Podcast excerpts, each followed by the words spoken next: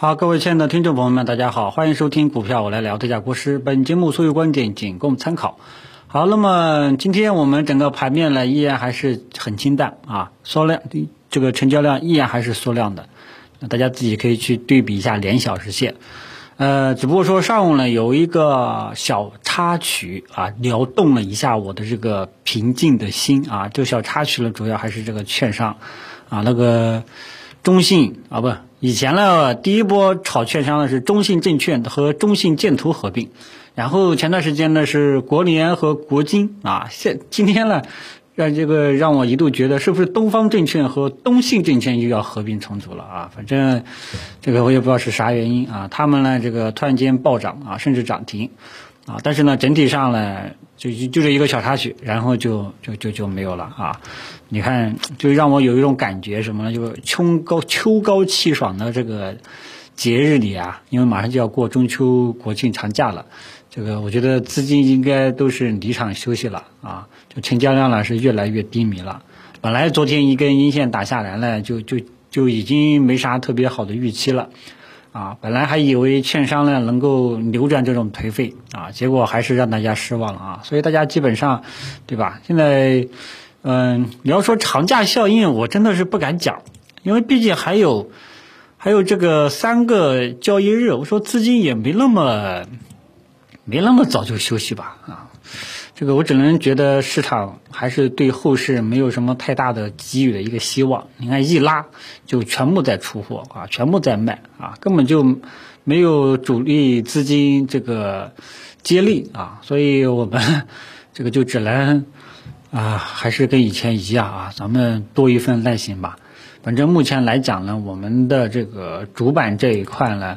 呃，还是在一个下探的过程当中，中小板和创业板这一块呢，面临这个二次下探啊，呃，但是呢，整个市场下跌的动能也也没有啊，也不是说主力有什么主动型下跌的这种预期啊，这个暂时也没有。你看成交量，呃，也是比较的低迷，下跌呢，下跌的这个就动能呢，也不是特别的大啊。我只能说，呃，临近假期，基本上在整个市场方向不明朗的这种背景下。这个资金呢，基本上呈现一个休息的这种态势，好吧？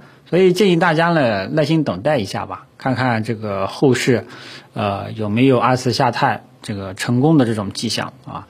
因为呢，这两天也在呃这个微博跟大家讲，呃，主要现在呢，今年啊，你要说最大的这个带头大哥。这个可能也就是这些低估值的一二线权重蓝筹板块了，啊，因为大家可以回顾一下，过去去年带头大哥呢是科技板块，对吧？然后呢就是这个转到了这个 A 股的核心资产啊，白马股以白马股为主的这些核心资产，在他们的这个带领下，使得我们的七月份走出了一个。单边行情，啊，然后呢，现在这一块呢，核心资产这一块呢，基本上也是倒下了，阶段性的一个调整。科技股呢，现在还在积水分。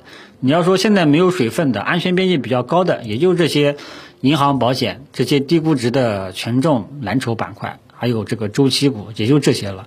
啊，这个这一块呢，现在基本上呢，还是在一个折腾一种状态。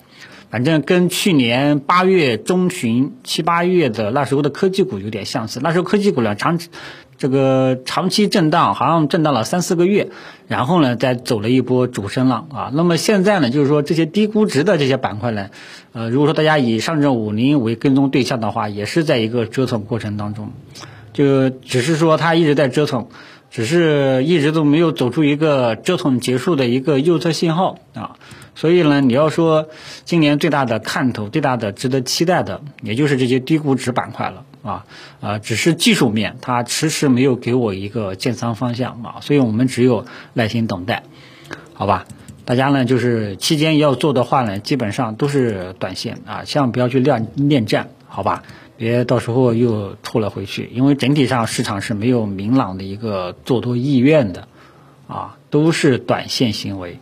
啊，指数呢涨也不是，跌也不是，好吧？所以这时候多多管住自己的手啊，耐心等待市场的一个右侧信号出现再做，好吧？好了，中午就简单聊到这里，下午呢大家到时候看一下收盘形态如何吧。啊，策略呢也也也都是以前的策略，没事呢就不要乱搞，好吧？就聊到这里，谢谢大家。